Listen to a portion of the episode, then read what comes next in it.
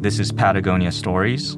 I'm Kosuke Fujikura, and today I'm reading The Last Takajo by Hironori Taniyama.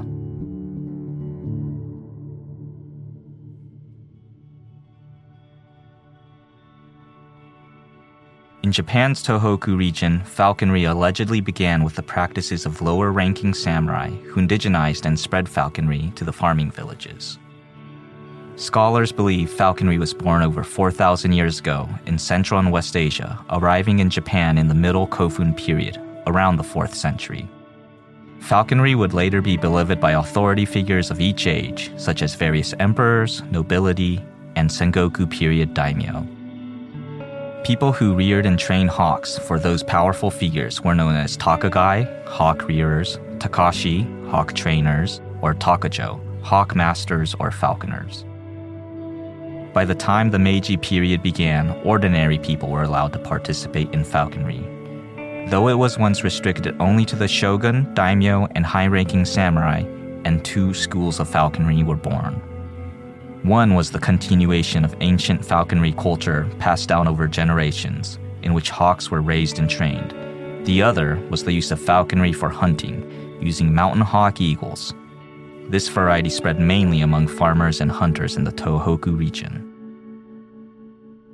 Tohoku's mountain valleys are encased in deep snow during winter. Hunting season with mountain hawk eagles lasts from December to April.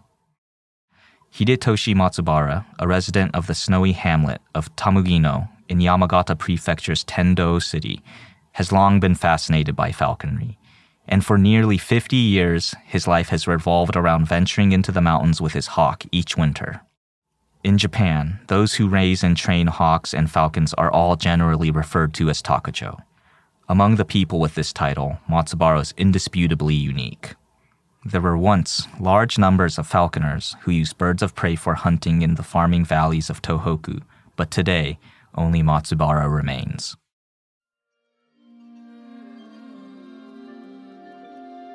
An animal lover from his elementary school days, Matsubara first discovered Tohoku falconers during his teenage years when he saw a documentary on television called The Old Man and the Hawk. In it, a scene stole Matsubara's heart. An old falconer sitting in front of a traditional irori, open hearth fireplace, and giving a drink of warm water to a hawk perched on his arm. Seeing a human and hawk living together as one, I thought that even as a child, I could really feel the intensely close relationship between different species, says Matsubara.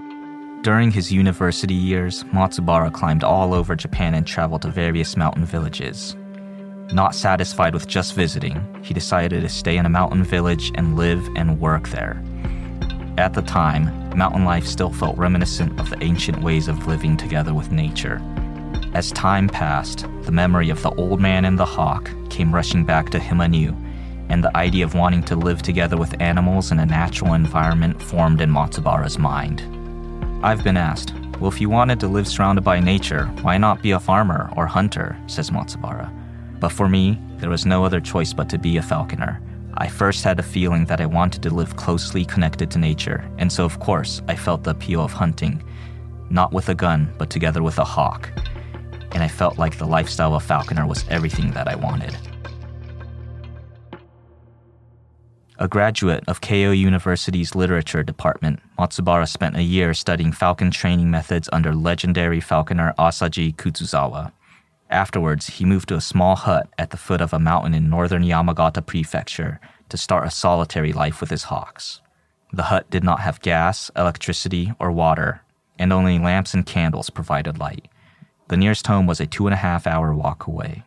Perhaps an ordinary person would find that kind of life inconvenient and lonely, but it was an ideal place for Matsubara.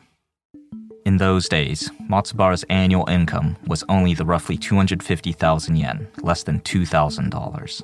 He earned that money from part time jobs he did during the summer months, helping farmers in a nearby village or working at construction sites. He used it to purchase the bare minimum of food necessities such as rice, seasonings, and canned food. He grew vegetables in a field close to his hut and picked wild vegetables and mushrooms in the mountains. It was life truly made possible by the blessings of nature. Even without the money, I felt happy because I was free, he says. I wasn't constrained by anyone, and I could live the life I'd longed for. falconry can be described as a particularly distinctive hunting method. A typical hunter uses a man made tool, such as a gun or a trap, to hunt, but falconry uses animals to hunt animals. A hawk finds and attacks prey based on its instinct. But taking off from a falconer's arm and then returning with its catch is not instinctively imprinted on a hawk. Falconry requires the falconer to care for the physical health of a hawk and train the bird of prey to become a partner. A close relationship must be built. When it's done well, a falconer and their bird may even have the same mind in different bodies.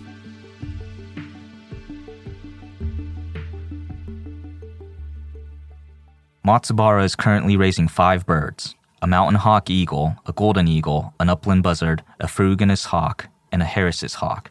He trained the ferruginous hawk to be his hunting partner this winter. Training begins each year in late October. Untrained hawks are very cautious of humans. For the hawk to stay on the falconer's arm is known as manning, which gradually accustoms them to humans and light and that bond forms the foundation of falconry. To do this, Matsubara first has a hawk sit on his arm in a dark room. Once the hawk is used to the dark, it slowly grows accustomed to being with a human in a room dimly lit by candlelight. After the hawk feels comfortable with indoor light, the next step is changing the environment to daytime, to a daytime room, or taking it outdoors at night. Once trained, the hawk can sit properly on the falconer's arm outdoors during the day. Once the hawk has been successfully trained to ride on his arm, Matsubara walks through the village every day except in the case of strong winds, with the bird perched there. While close to his home or in rural terrain nearby, he uses bait and trains the hawk to return to his arm when called and catch prey. Training hawks means truly spending every moment together with them. During manning training, the trainer keeps the hawk on their arm constantly unless they are sleeping or bathing. They do every kind of ordinary task, like eating or reading, with a hawk on their arm. The hawks normally live in the hawk huts, but Matsubara sets up a perch in his room when the training begins. And whether day or night, he stays with the hawk in the same room.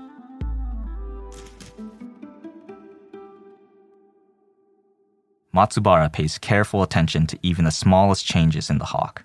For example, he evaluates the hawk's physical condition, from the color inside its mouth or of its toes, the condition of its eyelids and wings, or the color of its droppings. Training usually takes between six weeks to two or three months. Spending such long amounts of time together allows for a deeper understanding between the hawk and the falconer.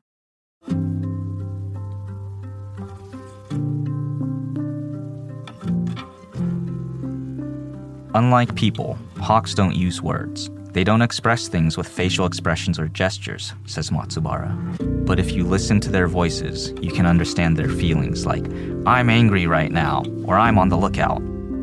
Matsubara will never forget the moment three years after moving to his mountain hut when his first mountain hawk eagle spread its wing and took off from his arm, soaring in a straight line, and picked up a rabbit with its talons for the first time. In that moment, I felt an emotion impossible to express in words spread through my body, and I raised a voice and cried out, he says. I was just so happy, and from the bottom of my heart, I thought I was born for this day. Perhaps I'll never feel such an intense emotion again.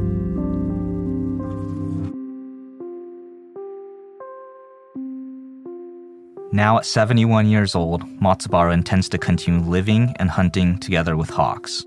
I walk into the otherwise empty snowy mountains with a hawk that I've trained bit by bit over time, he says. We search for prey and move deeper into the mountains. At times like that, I think, yes, I'm truly happy. To me, falconry is being together with a hawk. Living together with a hawk, walking through the mountains together, and being able to hunt is enough. I don't need anything else.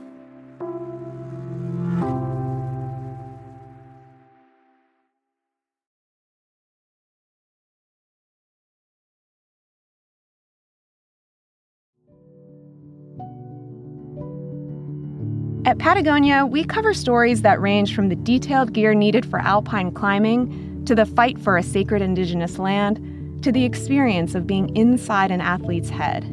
Sure, we're a company that makes gear for getting outside, but we're also a company that cares about the future of planet Earth. The stories we share here will hopefully inspire you to do the same, or just to make some time to go outside. See you next time for more stories to get you out there.